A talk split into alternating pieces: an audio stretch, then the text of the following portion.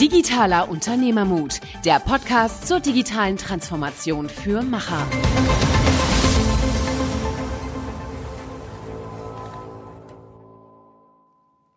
Hallo und herzlich willkommen zu einer neuen Episode Digitaler Unternehmermut mit Niklas und Michael.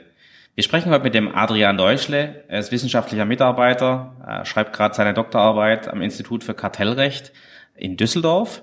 Und ähm, der Adrian hat uns sehr, sehr eindringlich mal erklärt, was das Kartellrecht überhaupt äh, bedeutet, äh, wo es greift, äh, welche Themen, Wettbewerbsthemen, Marktmachtthemen, Fusionsthemen es überhaupt heute angeht. Und wir haben sehr viel über äh, das Kartellrecht in Zeiten der Digitalisierung geredet, in der wir natürlich andere Maßnahmen, Maßgaben beachten müssen. Und der Teil war sicherlich sehr, sehr interessant auch für ähm, nicht Kartellrechtsspezialisten. Genau, weil vor allem die Netzwerkeffekte, die einfach äh, der Plattformökonomie natürlich zugrunde liegen, es enorm schwierig machen, äh, diese klassischen Anwendungsfälle äh, zu bewerten. Selbst wenn man eigentlich die Grundsätze ähnlich durchsetzen will, muss man halt andere Werkzeuge finden, um diese Sachen zu bewerten. Und darauf gehen wir zum Beispiel mal mit dem konkreten Fall ein, dass es öfter im Raum steht, einen der großen Player, Amazon, Google, Facebook zum Beispiel zu, zu zerschlagen. Und äh, Adrian schreibt da sehr gut äh, seine Meinung dazu, wie das überhaupt ablaufen könnte und wie die rechtliche Situation mit so einem Vorgang aussehen würde.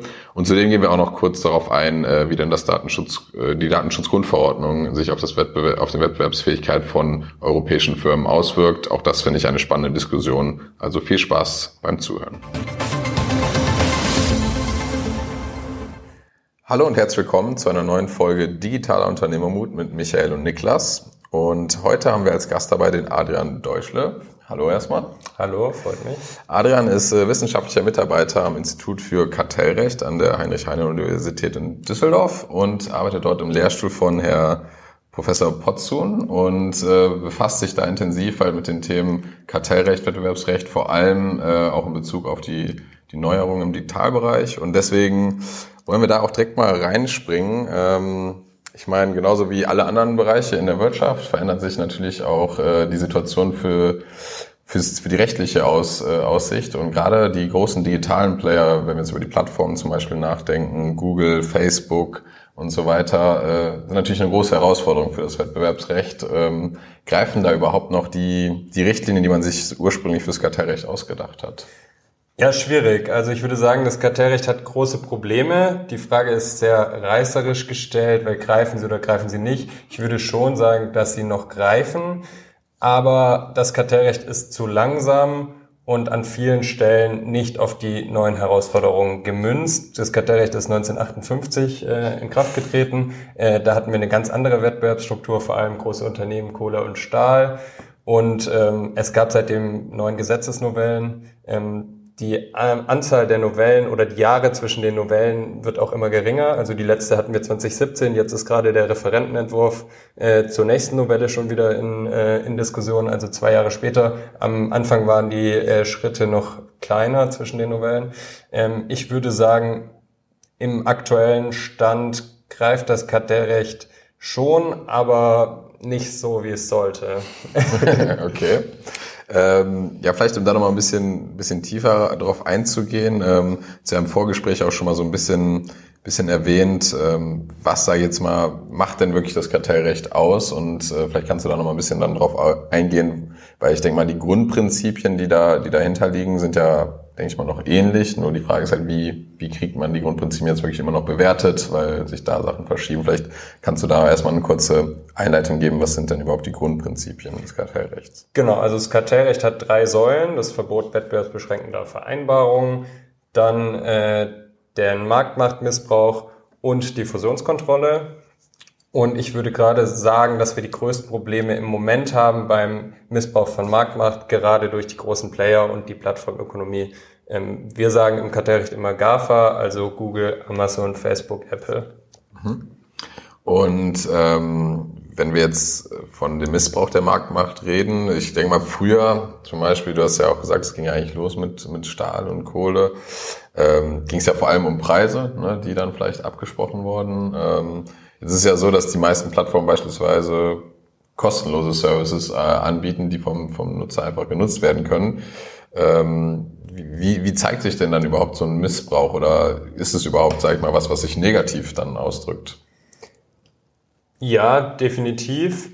Das ähm, ist genau richtig, was du sagst. Also gut, Absprachen kann man natürlich jetzt immer noch sehr gut in den Griff bekommen, aber gerade beim Missbrauch von Marktmacht ähm, haben wir große Probleme.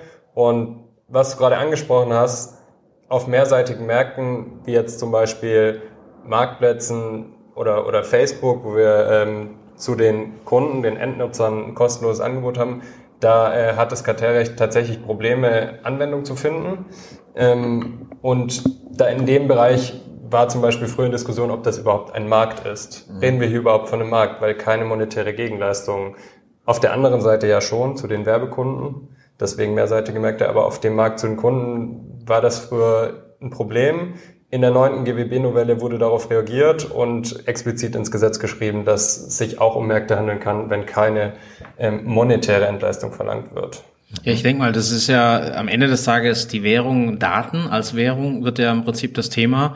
Und wer die Datenhoheit hat über ein bestimmtes äh, Feld, der hat sicherlich dann auch kartellrechtlich, ich sag mal zumindest eine Konsequenz, weil es geht ja darum, wenn du heute bei deinen äh, GAFA, die du erwähnt hast, äh, ich sag mal, äh, ein Großteil äh, der menschlichen Intelligenz oder des menschlichen Wissens sitzt, Intelligenz nicht, aber Wissen, äh, einfach durch das Verständnis von sozialen Vernetzungen, durch das Verständnis von Klickraten, dann ist das ja schon eine unfassbare Zentralisierung von von von von Macht. Ähm, und wie bewertet ein Kartellrecht oder ich sag mal, wie bewertet man das in dieser heutigen Welt? Ja, also zunächst mal muss man ja sagen, dass dass GAFA so groß geworden sind, weil sie auch ein gutes Angebot einfach haben. Das, das ist ja was, was per mhm. se nicht schlecht ist im Wettbewerb. Das will man ja, dass sich die Besten durchsetzen. Und man muss ja auch sagen, Google hat einfach den besten Algorithmus für, für Suchanfragen. Oder sie haben zumindest einen sehr guten Algorithmus. Das, das wollen wir auch gar nicht äh, verbieten. Ähm, was wir aber wollen, wir wollen Playing Field schaffen, auf dem man eben konkurrieren kann. Und dazu müssen Machtpositionen bestreitbar bleiben. Und das ist momentan eben nicht mehr gegeben, was zum Teil sicherlich an, an den äh, Machenschaften von den großen Unternehmen liegt. Aber jetzt hast du ja zum Beispiel auch eine sehr regionale, äh, sag mal, Power. Das heißt, die, die Großpower liegt in den USA und in China. Wenn es um diese Daten gibt, weil GAFA ist jetzt, ich sag mal, gilt für die westliche Welt, China ist ihre eigene, ihre eigene Domäne. Ähm, es ist ja auch schwierig, ich sag mal, kartellrechtlich darauf Einfluss zu nehmen, was in anderen Kontinenten zum Beispiel, auf anderen Kontinenten passiert. Ähm, in der digitalen Welt gibt es keine Grenzen mehr. Wie, wie geht das Kartellrecht damit um? Ja, guter Punkt. Das Kartellrecht wird ganz anders durchgesetzt in, in den verschiedenen Kontinenten. Zum Beispiel in Amerika haben wir einen stärkeren Laissez-faire-Ansatz. Da werden eigentlich vorwiegend wettbewerbsbeschränkende Vereinbarungen ähm, durchgesetzt, aber gegen Marktmachtmissbrauch wird dort nicht so vorgegangen. Es liegt vor allem an dem Einfluss der Chicago School, die ja so einen Laissez-faire-Wettbewerbsansatz ähm, gepredigt hat, der dort immer noch vorherrscht. Da gibt's kaum Entscheidungen.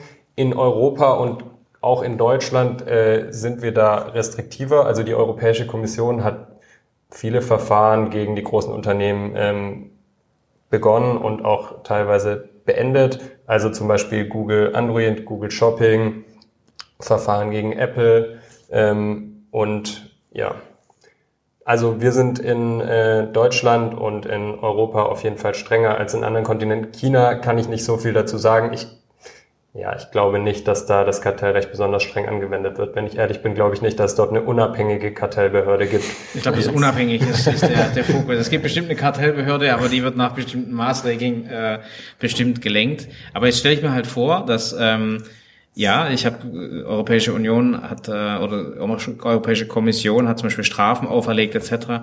Aber man kann ja grundsätzlich nicht kontrollieren, was die was diese Firmen an Daten ansammeln. Ich sag mal, um bestimmte Dinge zu tun. Ich, ich sage jetzt einfach mal, ich werfe mal was rein und sage, diese Firmen, äh, diese vier, die du genannt hast, äh, haben einen Algorithmus entwickelt, wie man im Prinzip, äh, ich sag mal, äh, Verkaufstätigkeiten konsolidiert und Verkaufstätigkeiten sehr einheitlich durchführen lässt. Und dieser Algorithmus wird auf allen vier Plattformen gleichzeitig angewandt. Ja, ähm, in anderem Kontext. Dann wäre das, das definitiv ein Kartell, wo man einfach nur eine gewisse Logik anwendet auf einen Datenbestand, der einfach unfassbar groß ist.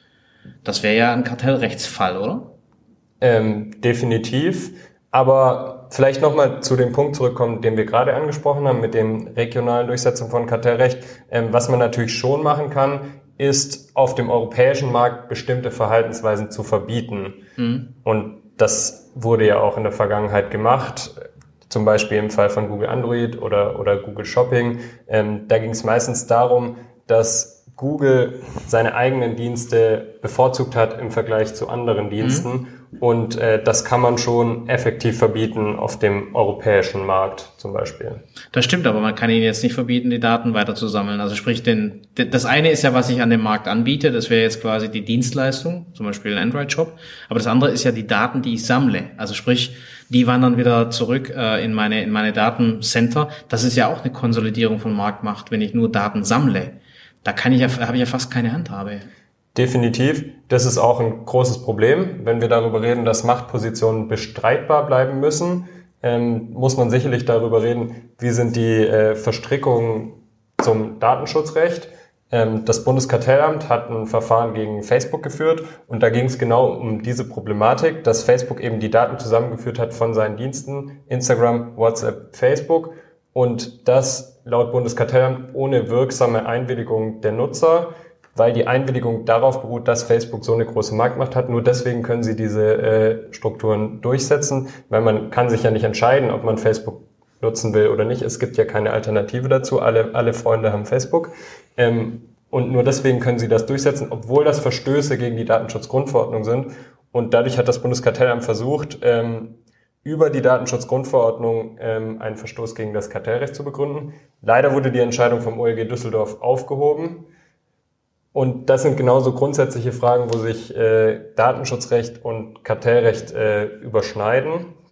Und das andere, was, was du auch gerade angesprochen hast, ähm, ist, ob man nicht Datenpools freigeben muss für andere Unternehmen, mhm. um sozusagen Wettbewerb wiederherzustellen. Ich glaube, die Frage ist natürlich auch, ich meine, es ist ja hier in deiner Dissertation, ist das überhaupt Waffengleichheit, wenn man das so nennen kann? Also haben wir denn überhaupt äh, digitale Waffengleichheit zwischen denen, die, ich sag mal, ein Fehlverhalten recherchieren und denjenigen, die potenziell ein Fehlverhalten ähm, anwenden? Ähm, Waffengleichheit in welchem Sinn? Ja, im Sinne von der Power, die dahinter steckt, um zum Beispiel solche Dinge recherchieren zu können und überhaupt, ich sag mal, diese Beweisführung überhaupt, äh, ich sag mal, ein, anzubringen gegenüber denen, die ja ja, du hast vorhin gesagt, äh, angreifbar. Ich, ich habe ja keine, also das ist ja nicht publiziert, das ist ja nicht öffentlich. Das heißt, ich weiß ja gar nicht ganz konkret, zum Beispiel bei Facebook, was sie alles sammeln über mich und über die Netzwerke, die Strukturen. Das wird ja nicht publiziert. Ja, ich kann ja nur vermuten, äh, was alles im Prinzip zusammengeführt wird. Äh, welche Möglichkeiten hat denn da ein Kartellamt überhaupt, ich sag mal, an, an, an Informationen zu kommen? Mhm. Also das Bundeskartellamt hat natürlich schon Ermittlungsbefugnisse. Also wenn offiziell oder auch die Europäische Kommission, wenn offiziell Ermittlungen eingeleitet sind, dann können sie eben Anfragen stellen bei dem Unternehmen und dann müssen die eben äh, gewisse Sachen äh, preisgeben, Informationen preisgeben. Ähm, und aufgrund der Basis kann man dann einen Verstoß nachweisen. Das dauert aber sehr lange, wie jetzt zum Beispiel im Verfahren Google Shopping gegen Google. Da war die Einleitung des Verfahrens 2010. Die Entscheidung ist 2017 ergangen. Sieben Jahre später, da kann man sich natürlich schon fragen, äh, ob das nicht so lange dauert und ob wir da nicht nur noch über einen Zombie entschieden haben. Das sind, das sind Lichtjahre im Internetzeitalter. Ja, ja, da haben wir ja auch schon so, so, so ein bisschen im Vorgespräch mal zugesprochen. Ähm, weil ich meine, klar kann man sich jetzt fragen, ne, wie, wie soll man damit äh, umgehen, kartellrechtlich? Was ist jetzt genau die richtige Entscheidung? Aber ich glaube, Fakt ist ja, dass sich technologisch einfach Dinge immer schneller verändern werden und dass man ja irgendwie, ich sag mal, schaffen muss, die, die Frequenz oder die, die Möglichkeit, dass eine Gesetzgebung schnell auf Sachen reagiert, äh, vielleicht ein bisschen höher, also versucht zu erhöhen. Ne? Äh, ich meine, du hast zum Beispiel gesagt, die, die Novellen jetzt äh, sag mal, die Frequenz hat sich erhöht, aber da reden wir immer noch von vielleicht mehreren Jahren, die teilweise dazwischen liegen. Ähm, siehst du in irgendeiner Form einen realistischen Ansatz, wie man die Geschwindigkeit da teilweise auf Monate oder so runterbrechen könnte, um äh, zum Beispiel jetzt im Vorgespräch haben wir gesagt, ne, die Wirtschaft handelt eigentlich eher nach Trial and Error. Ne? Wir, wir probieren aus, wir, wir failen vielleicht auch fast. Ist natürlich irgendwie schwierig, das rechtlich anzuwenden. Aber gibt es vielleicht Ideen oder Ansätze, wie man das vielleicht schaffen könnte? Genau, also hier muss man zwei Sachen äh, unterscheiden. Also zum einen die, die Dauer von Gesetzgebungsverfahren und die Dauer von der Durchsetzung des Kartellrechts durch die Kartellrechtsbehörden. Ähm, wahrscheinlich dauert beides zu lang, aber das, was ich gerade beschrieben habe, war ein Problem der Kartellrechtsdurchsetzung. Mhm. Durch Gesetzgebungsverfahren können wir natürlich das Kartellrecht anpassen und zum Beispiel Beweisstandards runterfahren, die es dem Kartellamt einfacher machen, einen Verstoß nachzuweisen. Oder eben einstweilige Maßnahmen, um zumindest, also einstweilige Maßnahmen bedeutet, dass wir, bevor eine Entscheidung getroffen wird, die Maßnahme schon untersagen, ähm, um quasi den Wettbewerbsstatus quo zu erhalten, damit sich Machtpositionen nicht zementieren.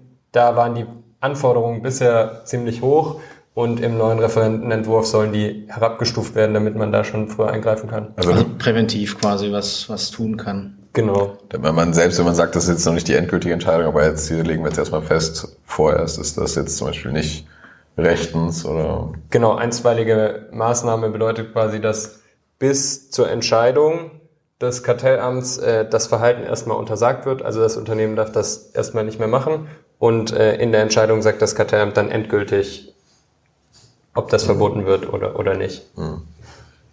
Das gewinnt äh, auf jeden Fall zumindest Geschwindigkeit in der, in der Form. Vielleicht auch, ich sag mal, das Interesse des, äh, des Gegenparts, äh, ich sag mal, mitzuhelfen, weil ja mal, wenn du Interesse hast, ein Geschäftsmodell durchzusetzen und du bist erstmal auf Halde gelegt, dann solltest du auch ein Eigeninteresse haben. Wohingegen in der heutigen Funktion ist es ja so, dass wahrscheinlich der Gegenpart das Interesse hat, das meisten am längsten rauszuzögern, bis dann, ich sag mal, ein tatsächliches Ergebnis da ist. Wenn du überlegst, sieben Jahre für Google Shopping, ja, sieben Jahre ist unfassbar viel Zeit im Internetzeitalter. Also ähm, deswegen, das ist schon tatsächlich ein ein Riesenwurf, wenn man das zumindest mal präventiv haben kann.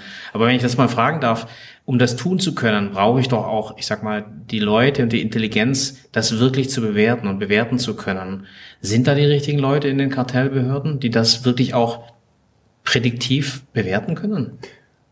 Also die Kartellbehörden haben schon einen sehr guten Ruf und da arbeiten auch wirklich sehr intelligente, gute Leute. Im Bundeskartellamt arbeiten auch Ökonomen und Juristen zusammen, interdisziplinär. Ähm, ich würde schon sagen, dass da gute Leute arbeiten. Man könnte sich sicherlich darüber reden, äh, ob da nicht mehr Leute arbeiten müssten, damit die Verfahren schneller abgeschlossen werden. Aber haben die auch, also in deinem Fall, haben die auch das digitale Know-how? Ob die das digitale Know-how haben, kann ich nicht abschließend beurteilen.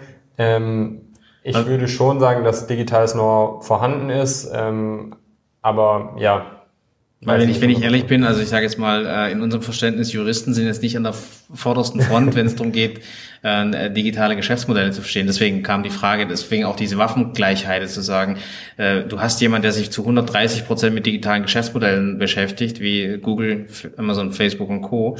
Und dann hast du Leute, die sich natürlich, ich sag mal, vom Ackerbau, Agrar äh, bis hin zu allem und digitale Geschäftsmodelle ja ein sehr breites Spektrum angucken müssen und bewerten müssen. Deswegen war die Frage halt, ähm, aus deiner Erfahrung heraus, wie die Kompetenzen da verteilt sind, ob man da wirklich Waffengleichheit im Sinne von Kompetenzen hat. Ja, also in ökonomischer Perspektive würde ich sagen, auf jeden Fall. Ja. Also da arbeiten gute Ökonomen, die diese Plattformökonomie und so weiter sehr gut durchleuchten können. Ähm, ob IT-technisch das Know-how da ist, um zum Beispiel Algorithmen und so weiter gut zu verstehen, das kann ich nicht abschließend beurteilen. Mhm. Ja, das ist natürlich dann nämlich auch nochmal sage mal, ein Sonderfall, der dann teilweise eintritt, dass du ja auch ähm, technisch das so verstehen musst, was, sage ich mal, dieser Algorithmus zum Beispiel wirklich bewirkt, um es dann auch bewerten zu können. Ähm, und sag mal, den Aspekt, den ich in der ganzen Problematik immer noch äh, sehr interessant finde, ist, ähm, ist halt zu sagen, gut, wenn es jetzt ein Algorithmus ist, muss ich ja eine sehr abschließende Meinung zu Dingen, sage jetzt mal, preisgeben, also was heißt preisgeben, aber haben, weil der Algorithmus, das ist ja nicht so, dass man sagt, gut, der wird das jetzt nur auf einen gewissen Teil so anwenden, sondern das ist ja sehr umfangreich, sage ich mal, wird es auf allen Bereichen gleichzeitig dann angewendet. Und deswegen muss ich eine Entscheidung treffen, ähm, ist das jetzt zum Beispiel rechtens oder nicht? Und werde ja gezwungen, sage ich mal, mir da sehr klar drüber zu sein, weil ich eben ja mit einer Entscheidung mitunter ja, die komplette Wirtschaft zum Beispiel in gewissen Teilbereichen äh, bewerten muss. Ne?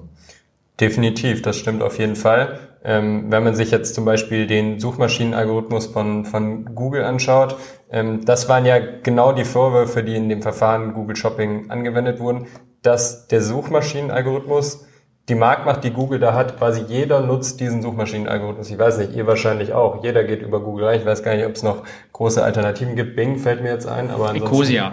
Ecosia, ja. Ähm, Umweltfreundliche Alternative.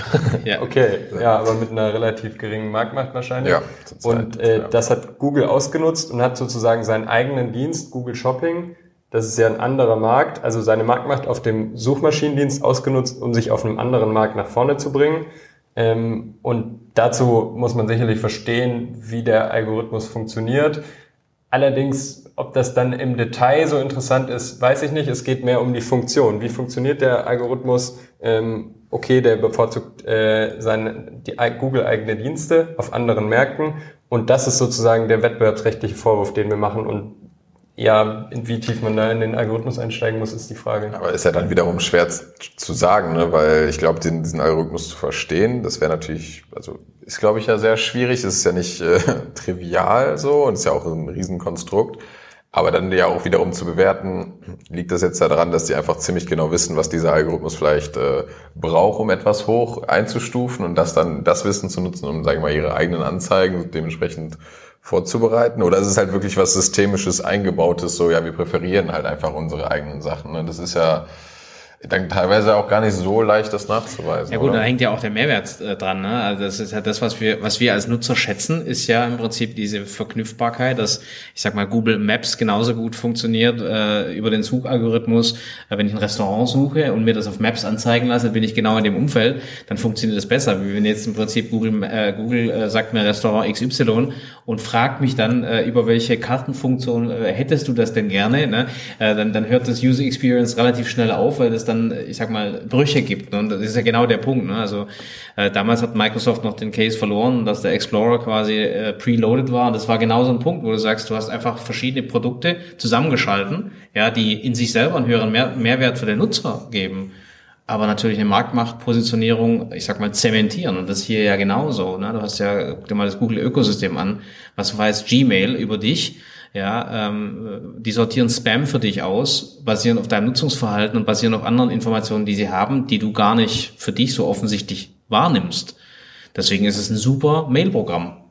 Ja, der Nachteil ist halt, es funktioniert nur, weil die Dinge zusammengeschalten sind. Ansonsten würde es nicht funktionieren. Und das ist genau der Punkt, wo, wo setzt du an? Also was ist, wo fängt Marktmachtmissbrauch an in dem Fall? Ja, definitiv. Also man, Selbstbegünstigung ist ja auch nicht per se verboten. Ähm, allerdings muss man eben schauen, und dafür ist das Kartellrecht da, dass wir ein Playing Field schaffen, äh, wo auch andere Dienste ihre Leistungen noch seriös anbieten können. Und äh, das ist ja nicht immer gegeben, wenn, wenn man zum Beispiel äh, bei Google nicht mehr gelistet wird, dann kann das für das Unternehmen die wirtschaftliche, äh, den wirtschaftlichen Tod bedeuten. Ähm, und ähm, das muss dann eben transparent und unter Bedingungen funktionieren, die für alle Unternehmen gleich sind. Sonst ist es ein Missbrauch von Marktmacht. Jetzt propagieren ja einige äh, dafür, diese großen Unternehmen aufzubrechen oder äh, zu, zu äh, zerschlagen, ähm, was sicherlich andere Konsequenzen hat. Ich weiß nicht, hast du da eine Meinung zu? Äh, Ist das eher nützlich, eher schädlich? Ja, vielleicht äh, vorher zur Realisierbarkeit davon. Also man muss unterscheiden zwischen Zerschlagung und Entflechtung. Entflechtung heißt, dass man Geschäftsbereiche aufteilt und so, solche sogenannten Chinese Walls schafft, in denen Informationen dann nicht mehr ausgetauscht werden zwischen Geschäftsbereichen mit gegenläufigen Interessen. Ähm, und Zerschlagung wär, würde bedeuten so eine eigentumsrechtliche Zerschlagung. Enteignung quasi. ne? Enteignung Ja. in dem Sinne. Ähm, das stelle ich mir schwierig vor unter deutschem und europäischem Recht, weil wir Berufsfreiheit und Eigentumsfreiheit haben. Ähm, das gab es auch noch nie. In, in Amerika ist es anders. Da gab es die Standard Oil Company, äh, die mal zerschlagen wurde. AT&T. AT&T, genau. Ähm, und ähm, eine Entflechtung, darüber können wir reden. Oder das könnt, könnte man sich vorstellen. Ich denke, das wäre nur auf europäischer Ebene möglich. Eine Entflechtung von GAFA auf deutscher Ebene kann ich mir schwer vorstellen. Ähm, auf europäischer Ebene bräuchten wir dazu ein Gesetz. Ähm, ob man dazu in einem politischen Kontext die Mehrheiten findet, schwierig. Ähm, da spielen ja auch immer die Beziehungen zu den USA eine Rolle. Ob, ob, ob das da eine Mehrheit findet, weiß ich nicht. Aber man kann es ja trotzdem theoretisch diskutieren. Das jetzt nur zur Machbarkeit. Ähm, ich würde Stand jetzt sagen, dass es nicht der richtige Weg ist. Da werden wir schon im Bereich von Regulierung. Ähm, da haben wir unter, also bisher ja vor allem Telekommunikation, Post, äh, Strom und so weiter. Ähm, ob wir da jetzt im Digitalkontext auch schon so weit sind, kann man drüber reden. Ich bin nicht der Meinung, dass das der richtige Weg ist. Ich denke, wir sollen übers Kartellrecht ein Playing Field schaffen. Ähm, ja, da kann man drüber reden, wie man das macht, ähm, ob man eben Datenzugangsamöglichkeiten äh, Möglichkeiten schafft und so weiter und so fort. Zerschlagung ist für mich oder Entflechtung ist für mich nicht der richtige Weg. Ich meine, man könnte ja über äh, Zusatzdienstleistungen gehen und sagen, wer, wer, wer kann denn einen ähnlichen Mehrwert anbieten? Also die Frage ist ja, muss ja berechtigt sein, warum gibt es nicht europäische Firmen, die einen ähnlichen Mehrwert anbieten können? Das wäre ja die Gegenfrage. Ne? Also ähm, es ist ja das eine ist, ich sag mal, negativ auf etwas zu reagieren. Die Frage ist, was ist der Positiv-Case? Warum gibt es keine ähm, ja, europäischen Googles oder europäischen Facebooks oder sowas? Ne? Also wo, wo sind die? Warum, warum funktioniert das so rum nicht? Also äh, sind wir einfach dann schlechter oder sind die besser? Oder, also, oder ist diese Marktmacht schon so dominant, dass es sich gar nicht mehr lohnt, in den Fall einzusteigen? Hast du da eine Meinung? Ja, also ich glaube, die Diskussion kann man nicht führen, ohne eben Netzwerkeffekte zu berücksichtigen und diese Tendenz zur Monopolisierung in den Plattformmärkten in den Blick zu nehmen. Und äh, Netzwerkeffekte heißt ja im Endeffekt nur, je mehr Nutzer ich habe, desto äh, attraktiver ist es für neue Nutzer, diese Plattform zu nutzen. Und da ist es ja so, dass GAFA mittlerweile so attraktiv sind, äh, weil es so viele Nutzer sind, äh, dass es kaum noch zu bestreiten ist für, für deutsche Unternehmen, die jetzt hier frisch an den Markt gehen. Ähm, was man machen könnte, sind Multi-Homing ähm, und so weiter zu ermöglichen. Das geht wahrscheinlich auch nur durch äh, Datenzugangs äh, ja, Ermöglichungen mhm. für andere Unternehmen. Ich meine, diese Diskussion, dass halt Daten oder gewisse Datensätze ja zumindest öffentlich zur Verfügung gestellt werden müssen, ist, ist ja schon durchaus sehr präsent. Also ist ja eine, ein Mittel, was ja dann immer angeführt wird.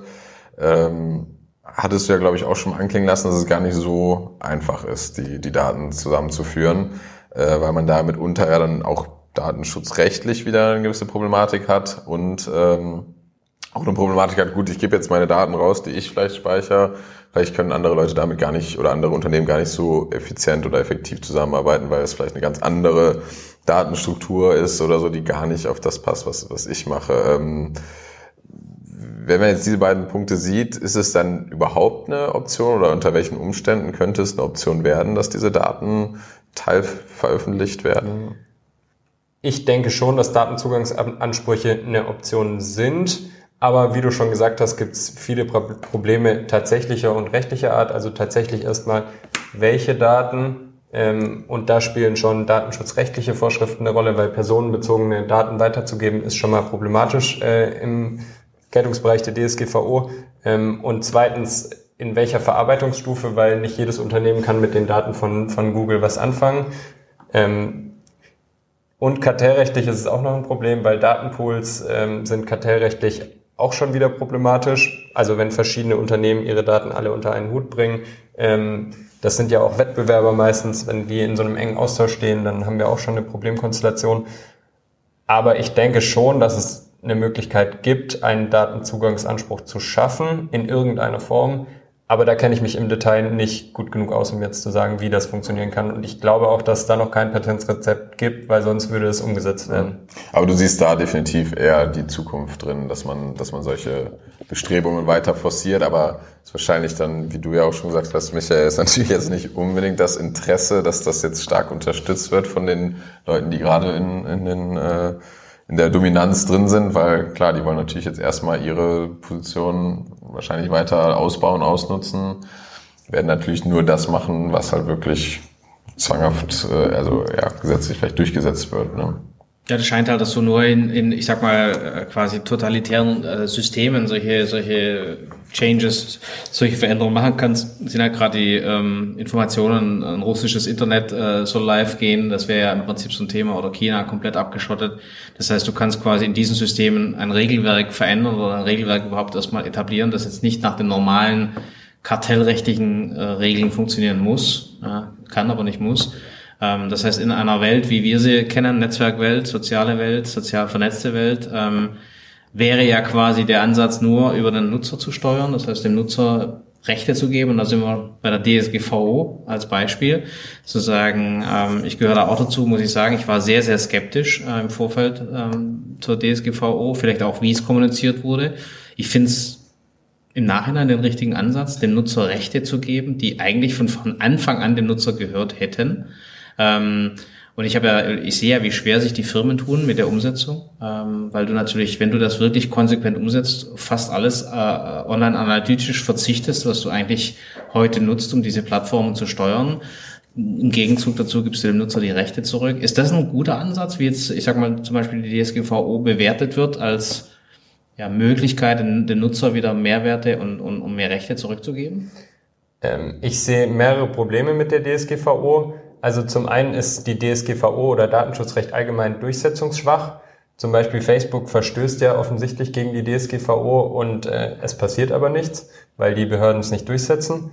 Ähm, gerade die europäischen Datenschutzbehörden werden da gefragt, ähm, effektiver durchzusetzen. Das passiert leider nicht. Ähm, und zweitens glaube ich, dass die DSGVO eher dazu geführt hat, diese Machtposition von GAFA zu verstärken, weil insbesondere die großen Unternehmen ja eher in der Lage sind, mit ihren Rechtsabteilungen und mit dem, mit dem Geld, mit ihren Deep Pockets ähm, das umzusetzen, als jetzt kleinere Unternehmen. Mhm. Ähm, auf der anderen Seite können sie aber auch das Bußgeld, die DSGVO hat ja enorme Bußgelder, im kleinen Bußgeldkatalog bis zu 10 Millionen, im großen bis zu 20 Millionen. Ähm, große Unternehmen können sich das leisten, kleine eher nicht, deswegen werden sie eher abgeschreckt ähm, von Geschäfts-, neuen Geschäftsmodellen währenddessen die Großen ähm, sie erstens leichter umsetzen können, sich zweitens aber auch einen Verstoß erlauben könnten. Mhm. Von dem her wettbewerbspolitisch finde ich es schwierig. Für den Nutzer ist es wahrscheinlich schon der richtige Ansatz. Ähm, allerdings in Kalifornien wurde jetzt ja auch äh, äh, sozusagen eine an der DSGVO angelehnte Datenschutzrecht äh, eingeführt. Ähm, und das zeigt ja eigentlich, dass das den Silicon Valley Unternehmen gar nicht so schlecht gefallen hat, weil wenn die irgendwo ihre Lobbyarbeit leisten, dann in Kalifornien. Und wenn, wenn dort sogar dieses Gesetz äh, eingeführt wird, dann ähm, hat das denen, glaube ich, nicht so schlecht getan, wettbewerbspolitisch. Mhm. Ja, das finde ich auf jeden Fall einen interessanten Punkt, dass es wahrscheinlich für die wettbewerbspolitisch, äh, also im ersten Blick ähm, spielt also ist es vielleicht sogar dann sogar vorteilhaft für sie, ne, zu sagen, gut, äh, wir, wir halten doch jetzt alle diese strengen Richtlinien ein und können sogar, sagen wir, da auf diese Schiene gehen. Und wie du ja schon sagst, wenn ich jetzt eine aktive Einwilligung brauche und ich aber halt so eine enorme starke Plattform bin, dass ich halt weiß, die Nutzer wollen es ja wirklich nutzen, dann kann ich natürlich davon ausgehen, dass sie viel eher zustimmen, als wenn ich jetzt ein kleinerer Dienst bin, der vielleicht irgendwie nur einen Sonderfall abdeckt. Und wenn ich dann nochmal aktiv zustimmen muss, vielleicht eher dann Nutzer sogar, Nutzer sogar abschreckt. Ähm, was man aber ja dennoch sagen kann, ist, dass ja, ich sag mal, es war ja eine europäische Initiative, dass es ja durchaus auch einen, einen Einfluss dann zumindestens gehabt hat, ne, auf, sagen wir mal, beispielsweise den amerikanischen Markt. Ne. Also, dass wir es ja schon schaffen, wenn wir, sagen wir, europäisch zusammenarbeiten, vielleicht auch, obwohl wir vielleicht keinen Player in dem Bereich haben, zumindest in einer gewissen Weise zu beeinflussen, wie, wie da zum Beispiel in dem Fall die Rechtsprechung äh, ausgelegt wird. Ne. Ja, definitiv. Also ich will auch nicht sagen, dass die DSGVO gar keine Rolle gespielt hat. Das würde ich schon auch so sehen. Ähm, gerade im Facebook-Verfahren hat ja sogar das Bundeskartellamt äh, die Norm der DSGVO angewendet, um einen Konditionenmissbrauch im Sinne des äh, Kartellrechts anzunehmen. Ähm, von dem her hat die DSGVO sicherlich auch, auch eine berechtigte Rolle gehabt. Ich, ich glaube eben nur, dass sie tendenziell nicht dazu beigetragen hat, diese Marktmachtposition ähm, zu verringern, sondern eher zu zementieren. Ja, ich glaube, gerade dieses Thema Durchsetzungsstärke ist natürlich ein, ein, Mittel, wo du sagst, in Deutschland haben wirklich viele Firmen sehr großen Respekt vor diesen, vor diesen riesen Zahlungen und äh, ähm, ich meine, wir arbeiten auch mit sehr vielen Firmen zusammen. Und interessanterweise ist es so, dass ganz viele Firmen sich zwar vorbereiten, aber es nicht umsetzen. Also sprich, es wartet jeder so auf diesen großen Big Bang, wenn irgendwie mal äh, tatsächlich jetzt Präzedenzfälle da wären, wo wirklich diese Zahlen aufgerufen werden, dann wirst du sehen, dass ganz viele Firmen auf einmal umschalten. Ja, aber bis das passiert, ja, macht keiner irgendwas. Und das ist so ein bisschen der, ich sag mal, die, das Kaninchen vor der, vor der Schlange, die Schlange hat noch nicht zugebissen, also ähm, warum soll das Kaninchen weglaufen? Und weltweit ist es natürlich viel verschärfter noch, weil, wie du sagst, was, was kümmert einen äh, Google, der Milliardenstrafen schon bekommen hat, was, was kümmert den Millionenstrafen ja, letztendlich, wenn das Geschäftsmodell so attraktiv ist, dass äh, es sich lohnt, dagegen zu verstoßen. Genau, richtig. Und diese ähm, Durchsetzungsschwäche der DSGVO ist sicherlich ein Riesenproblem. Und deshalb glaube ich auch, dass man darüber nachdenken sollte, ob nicht äh, Datenschutz und Kartellrecht in einer gewissen Hinsicht verbunden werden sollte. Also wenn das Bundeskartellamt, das Kartellrecht ist eher durchsetzungsstark, also Kartellbehörden setzen stark durch und setzen auch viel durch. Ähm, wenn die die Befugnis hätten, Datenschutzrecht durchzusetzen, möglicherweise übers Kartellrecht, ähm, dann wäre das vielleicht auch effektiver. Warum ist das ein schärferes Schwert, Kartellrecht? Also in der Umsetzung, was, was ist der Unterschied? Ich glaube, dass das daran liegt, dass die Behörden ähm, besser ausgestattet sind, besser qualifiziert sind, ähm, dass auch mehr Geld in die Hand genommen wird, um Kartellrecht durchzusetzen, ähm, als, als jetzt bei Datenschutzrecht. Okay. Also ich kenne mich nicht so genau aus mit europäischen Datenschutzbehörden, aber ähm, was ich von den Kartellbehörden oder der Europäischen Kommission, die ja auf europäischer Ebene das äh, Kartellrecht durchsetzt, sagen kann, ähm, das ist eine extrem anerkannte Behörde, die auch ähm, Pionierverfahren durchsetzt und ähm, die eine gute Arbeit macht. Mhm. Das kann man von Datenschutzbehörden jetzt nicht sagen. Ich denke mal auch einfach, dass das ja wahrscheinlich traditionell schon ein bisschen, bisschen mehr gewachsen ist, ne? weil früher war es ja dann eines der Hauptkontrollfunktionen oder ist es ja immer noch so der Wirtschaft, um da einen Missbrauch zu, zu regulieren. Und der Datenschutz ist ja schon recht frisch oder recht neu, zumindest in der Präsenz, die, die er jetzt bekommt. Ähm, mhm. Und ich denke mal, das liegt ja dann vielleicht ein Stück weit auch daran, ähm, sehen, sehen wir ja teilweise auch in der, in der Wirtschaft, dass ja sagen wir mal, der klassische Verkaufsbereich zum Beispiel ja auch ganz anders ausgestattet ist, ist meistens als jetzt der, der digitale Bereich in, in vielen Fällen. Das stimmt. Also das ist eher wahrscheinlich gewachsene Kompetenzen, gewachsener Muskel, den man äh, besser versteht, äh, wie jetzt äh, diese neue Kompetenz, ne, die man sich mehr und mehr aneignen muss. Das stimmt. Das mhm. wäre wär eine gute Erklärung dafür, dass das, dass das so ist. Aber ähm, wenn du jetzt heute, ich sag mal, ja, mittlere, mittelgroße Unternehmen siehst in diesem Geflecht, ähm, äh, siehst du denn überhaupt noch eine Möglichkeit, dass die in diesem großen Konstrukt äh, Daten, datenübergreifend Netzwerkökonomie ein signifikanter Player werden können? Ich glaube, der größte Player ist SAP für Deutschland, ich glaube sogar für Europa ist, ist äh, mittlerweile das so. Es gibt ja ganz so gut wie keine Firma, die in diesem Konzert überhaupt eine Rolle spielt, außer die großen vier, fünf. Ja, also äh, der einzige europäische Player in dem Bereich ist eigentlich Spotify mhm. äh, ja, aus jetzt, Schweden, ja. ähm, den man da nennen kann. Ähm, ja, gut, im ganz großen Bereich kann ich es mir ehrlich gesagt gerade schwer vorstellen. Ähm, aber gerade so im kleineren, mittelständischen Bereich gibt es ja schon noch Funktionen. Also zum Beispiel SAP ist ja schon ein größeres Unternehmen, das kann sich auch nicht jeder leisten. Ähm, ich denke, so kleine Tech-Startups ähm, für kleinere KMUs ähm, können sich da schon noch platzieren und, ähm, und äh, da im unteren Preissegment was anbieten. Mhm. Ähm, glaubst du denn, dass, äh, ich meine, du hast ja öfter schon davon gesprochen, dass das Kartellrecht ja eigentlich als Hauptaufgabe hat, dieses Playing Field äh, wieder herzustellen? Wir haben ein bisschen die, die Möglichkeiten eruiert. Glaubst du denn daran, dass man es schaffen wird, sage ich mal, ähm, wieder stärker dahin zu kommen, dass das Playing Field gleich wird? Und äh, oder glaubst du, dass, sag ich mal, dieser die Geschwindigkeit, die jetzt die Technologie aufnimmt, dass es einfach enorm schwierig wird, da hinterher zu kommen? Oder glaubst du, dass es schon vielleicht auch wieder, sag ich mal, eine, eine, eine Zeit geben wird, wo das dann durchaus wieder ein bisschen besser ausgeglichen ist? Ich bin ja immer optimistisch. Ähm Deswegen, ich glaube schon, dass man das schaffen kann. Auch gerade, weil Plattformökonomie und GAFA gerade so im Fokus der politischen äh, Entscheidungen stehen. Mhm. Also wir, wir merken ja gerade eine extreme Politisierung auch des Kartellrechts. Altmaier will jetzt European Champions schaffen ähm, über das Kartellrecht. Und ähm, ich glaube, dadurch, dass das so im Fokus ist, schon, dass sich das einspielen wird und äh, ich hoffe auch, dass ich jetzt mit der zehnten GWB-Novelle, die sich ja jetzt im Referentenentwurf äh, befindet, die heißt ja auch GWB Digitalisierungsgesetz, ähm, dass sich dadurch neue ja, Instrumente finden lassen, um, um die in den Griff zu bekommen. Aber man kann das nicht nur über das Kartellrecht schaffen. Ja. Also das muss ein Zusammenspiel sein mit Datenschutzrecht, Kartellrecht und äh, anderen Rechtsbereichen.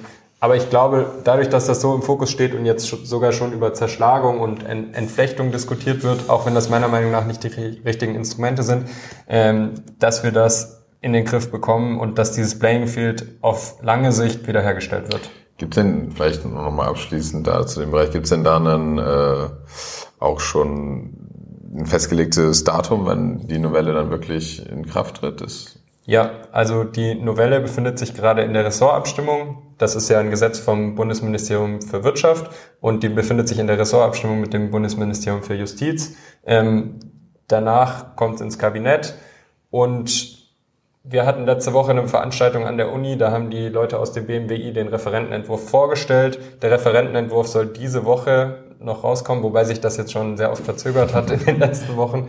Ähm, aber der kommt auf jeden Fall noch dieses Jahr raus.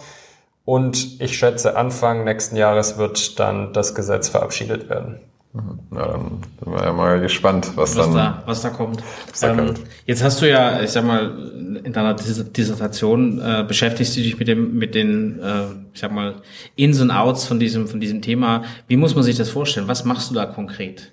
Ja, also in meiner Dissertation beschäftige ich mich tatsächlich gar nicht so viel mit Plattformökonomie, sondern mit äh, Algorithmen und dadurch Verstößen gegen das Verbot wettbewerbsbeschränkender Vereinbarungen. Mhm. Also wenn man Preissetzungsalgorithmen einsetzt, inwiefern dadurch Kollusion gefördert wird oder inwiefern die sich absprechen können, selbstständig äh, oder auch programmiert.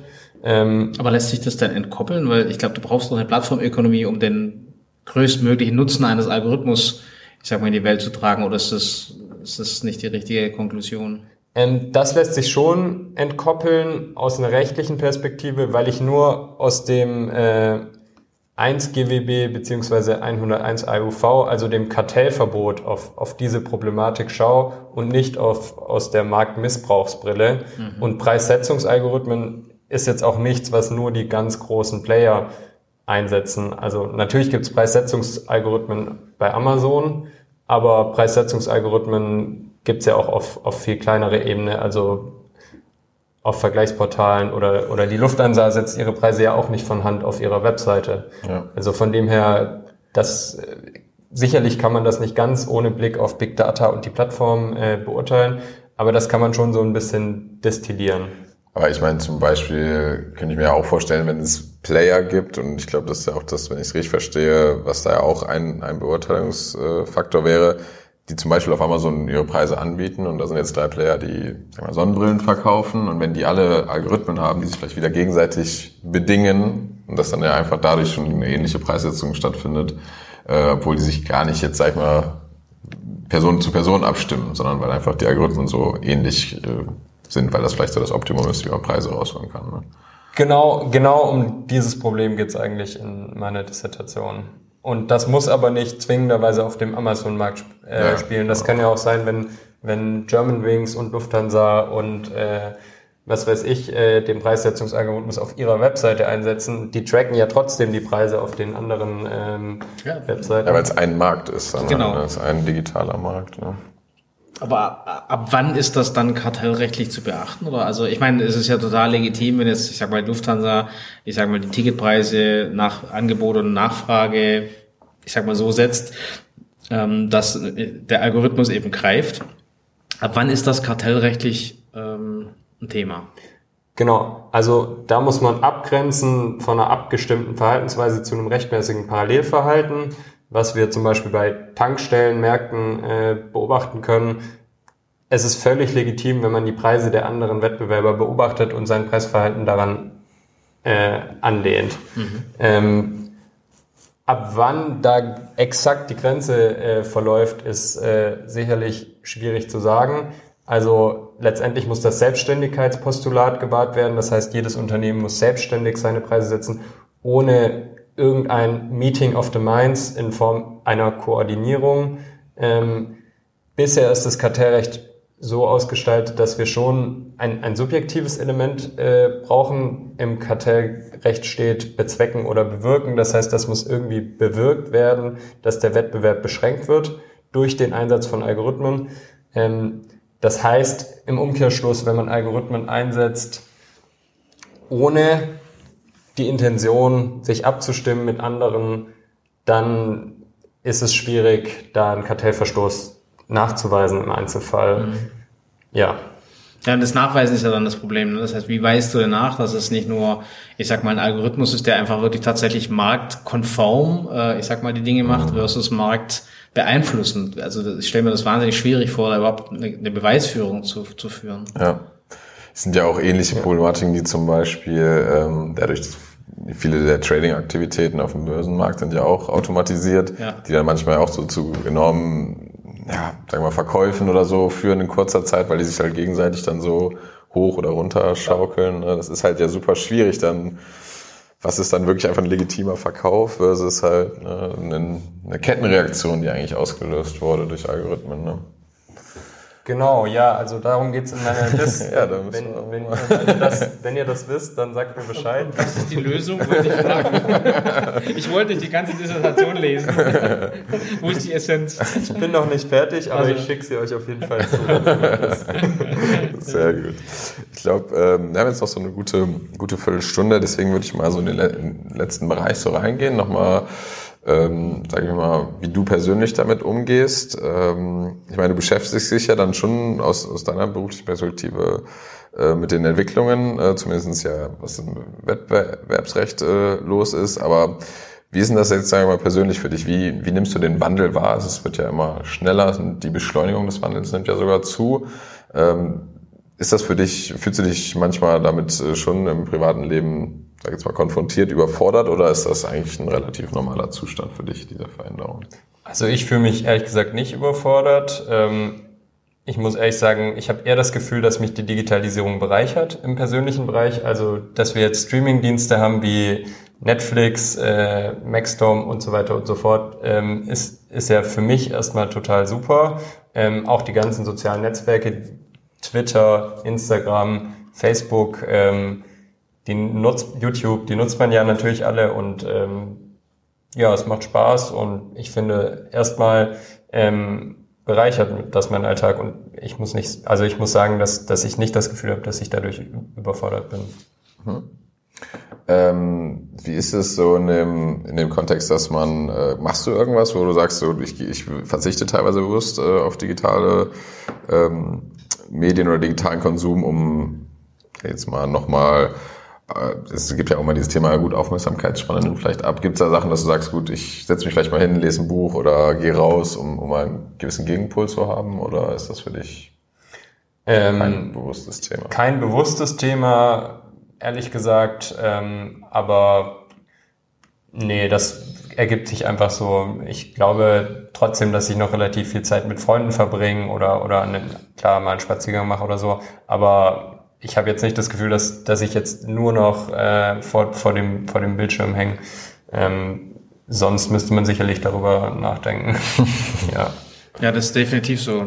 Spätestens da sollte man drüber nachdenken. Aber ähm, wenn ähm, wenn jetzt, äh, ich sag mal, Hörer deine Dissertation lesen möchten oder vielleicht Beiträge dazu äh, geben möchten, wo, wo kann man dich denn erreichen? Also bist du irgendwo online aktiv?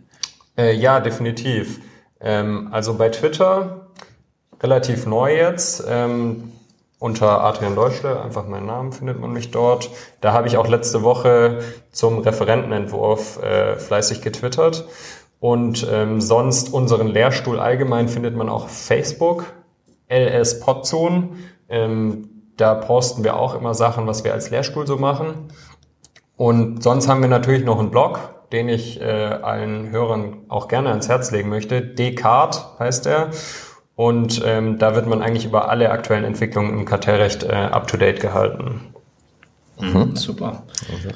Okay. gut. Bart steht dir gut. Ähm, auf Twitter sieht man das aktuelle Bild. Insofern, äh, das äh, ist jetzt nicht mehr aktuell, aber äh, steht dir gut. Äh, jetzt bist du ja noch, äh, ich sag mal, äh, in einem Alter, wo man äh, ich sag mal, nicht so, so sehr zurückschaut, aber ich meine, du hast einen bestimmten Weg eingeschritten, der sehr spannend ist. Würdest du etwas anders machen ähm, mit all dem Wissen, das du angesammelt hast ähm, in, deiner, in deiner Laufbahn? Puh. Ähm, ich bin ja noch relativ am Anfang von meiner Laufbahn tatsächlich. Ähm, deswegen so im Großen und Ganzen würde ich es wahrscheinlich ähnlich machen. Ähm, vielleicht würde ich im Studium noch ein äh, bisschen mehr außeruniversitäres Engagement äh, zusätzlich äh, machen. Also zum Beispiel Arbeit an einem Lehrstuhl als studentische Hilfskraft ähm, habe ich nicht gemacht. Ich arbeite jetzt am Lehrstuhl und sehe, dass das total cool ist. Ähm, deswegen, das hätte ich vielleicht gerne gemacht. Oder so ein Mood Court. Ähm, ich weiß nicht, ob das bekannt ist. Da ähm, treten Studenten auf vor, vor einer Jury, die gebildet wird und diskutieren einen Fall oder machen einen Fall. Also ich kenne das als Debate, Debate Clubs oder so, die Debate-Runden, die man äh, in, in Schulen mittlerweile anbietet. Also das, das kenne ich. Genau, und das eben auf Jury-Kontext, Okay, also von einer Jury okay. mit Ja, cool. Ankläger. So ein Modellfall quasi, also dass man eigentlich wie eine Verhandlung Modell, also als Modell quasi präsentiert. Ne? Genau, Und dann wird halt entschieden, wer besser. argumentiert hat. Ähm, und genau, das finde ich total cool. Das hätte ich vielleicht äh, neben Mhm. dem Studium noch gemacht. Ähm, also ich war auch in der studentischen Rechtsberatung. Ich habe jetzt auch nicht nichts gemacht, aber äh, Luft nach oben. ist noch Luft nach oben. Das, das hätte ich total cool gefunden im Nachhinein. Gibt es denn andersrum gefragt ein paar Themen? Ich meine, gerade ist ja viel, viel Bewegung drin im Thema, die du dir wünschst, sag ich mal, für die nächsten 10, 15 Jahre. Ähm, sag mal, für, für den nächsten Verlauf gibt es Sachen, wo du sagst, oh, das stellst du dir spannend vor, beispielsweise auch über deine Doktorarbeit hinaus. Ähm, meinst du jetzt, wo ich arbeiten werde? Genau, also wel- welche Bereiche guckst du dir da an? Willst du weiter an der Uni bleiben oder zieht sich dann schon eher in den privaten Bereich? Ähm, das weiß ich noch nicht genau. Also ich will auf jeden Fall erstmal das Referendariat machen und ich habe ja erst das erste Staatsexamen, dann im Referendariat lernt man ja die verschiedenen Bereiche kennen. Richterschaft, Staatsanwaltschaft. Äh, Ich werde mir sicherlich auch das Bundeskartellamt anschauen und die Europäische Kommission. Ähm, Ich denke schon, dass ich im Kartellrecht bleibe, tatsächlich. Ähm, Ob dann auf Anwaltebene oder im Bundeskartellamt oder einer Behörde, ähm, das weiß ich noch nicht. Am, am Lehrstuhl weiß ich auch noch nicht. Also noch, ist noch offen, aber ich meine, Ja. wenn du den Bereich schon mal für dich äh, gefunden hast, ist es ja schon mal spannend. Ähm, vielleicht jetzt nochmal abschließend, ähm, gibt es denn gewisse Quellen, die du selber für dich nutzt, um dich zu informieren? Also es muss jetzt nicht nur juristisch äh, sein, gibt es vielleicht äh, Bücher, Podcasts, Blogs, die du, die du regelmäßig verfolgst oder auch einfach nur ein, Buchtitel beispielsweise, der dich beeinflusst hat in letzter Zeit? Ähm, ja, gibt's auf jeden Fall. Also podcast-technisch höre ich immer die Lage der Nation. Das finde ich sehr gut, um politisch up-to-date zu bleiben. Und ähm, Buch habe ich ähm, neulich Digitaler Wohlstand für alle, also schon 2018. Ähm, das ist von Achim, Achim Wambach, der ist äh, Vorsitzender der Monopolkommission. Das ist so ein beratendes Gremium äh, des Bundeskartellamts. Und ähm, ja, das fand ich sehr gut. Auch gerade wenn wir jetzt über den äh, Kontext äh, Digitalisierung, Plattformökonomie äh, gesprochen haben. Er hat das zusammen mit einem Journalist geschrieben und das kann man auch sehr gut lesen. Mhm, super, klingt gut. Hast du denn ähm, irgendeine Referenz für irgendjemanden, den du kennst, äh, den du als ähm, Podcast-Teilnehmer empfehlen würdest? Vielleicht vertiefend in dem Bereich, in dem du bist, vielleicht aber auch mehr Richtung Digitali Digitalisierung. Hast du irgendjemanden gehört, äh, gesprochen, den du interessant findest? Ähm, ich habe jetzt niemand Spezielles im Kopf. Da ich aber Jurist bin, fände ich es vielleicht cool, wenn ihr jemanden aus dem Bereich Legal Tech mal einladet. Also ähm, zum Beispiel Flightride, die bieten so ähm, standardisierte Rückerstattung, mhm. Rückerstattungsansprüche aus äh, einer EU-Verordnung, die eben sagt, bei so und so viel Verspätung kriegt man den und den Betrag an Geld. Ähm, wenn ich habe da jetzt ehrlich gesagt keinen Kontakt, äh, aber wenn ihr da an jemanden rankommt, äh, sowas fände ich interessant. Mhm. Spannend. Legal Tech nochmal ein bisschen zu begutachten. Wir hatten ja mal die Lisa Grado da mit ähm, Consent Management. genau Consent Management im Bereich, äh, Bereich Datenschutz, ähm, Legal Tech. Aber ich denke auch, da können wir nochmal noch mal reingucken. Gut, an der Stelle würde ich dann schon mal sagen, vielen, vielen Dank für deine Zeit und für deine Insights. Ähm, und würde dir jetzt eigentlich nochmal die Chance geben, wenn du noch irgendwas zu dem Thema ähm, nochmal vielleicht vertiefen willst oder nochmal eine, eine, eine kleine Zusammenfassung geben willst, einfach, dass du das Schlusswort gerne übernehmen kannst. Ja, erstmal vielen Dank, dass ich die Möglichkeit hatte, hier zu sein. Ich glaube, ich war ja der erste Wissenschaftler, der an dem Podcast teilgenommen hat. Das ist immer eine Definitionsfrage. Das, wir hatten äh, schon mal welche, aber also nicht im, im juristischen Bereich auf jeden Fall. definitiv. Jura hast du, hast du definitiv besetzt. Okay, dann aus dem, aus dem äh, juristischen Bereich Ja. zumindest. Ähm, ich fand sehr cool und ähm, als Schlusswort würde ich vielleicht sagen, dass ähm, wir einfach optimistisch bleiben und ähm, trotz allem glaube ich auch, dass Unternehmen aus dem Mittelstand äh, weiterhin die Möglichkeit offen bleibt, im digitalen Kontext äh, Geschäftsmodelle durchzusetzen und äh, auf lange Sicht vielleicht auch GAFA äh, anzugreifen oder, oder in Wettbewerb zu treten. Wunderbar, schönes positives Schlusswort. Adrian Deutsche, vielen Dank, dass du bei uns warst. Sehr gerne. Vielen Dank fürs Zuhören. Wir hoffen, dass äh, auch für euch einiges an spannenden Informationen und auch ein echter Mehrwert dabei war. Gerne gebt uns äh, eure Meinung zu den Themen, gebt uns Feedback auf allen Kanälen. Die sind äh, in den Shownotes wie immer verlinkt. Da findet ihr auch die relevantesten Infos von dieser Episode. Und dann freuen wir uns natürlich, wenn ihr nächste Woche wieder einschaltet. Vielen Dank.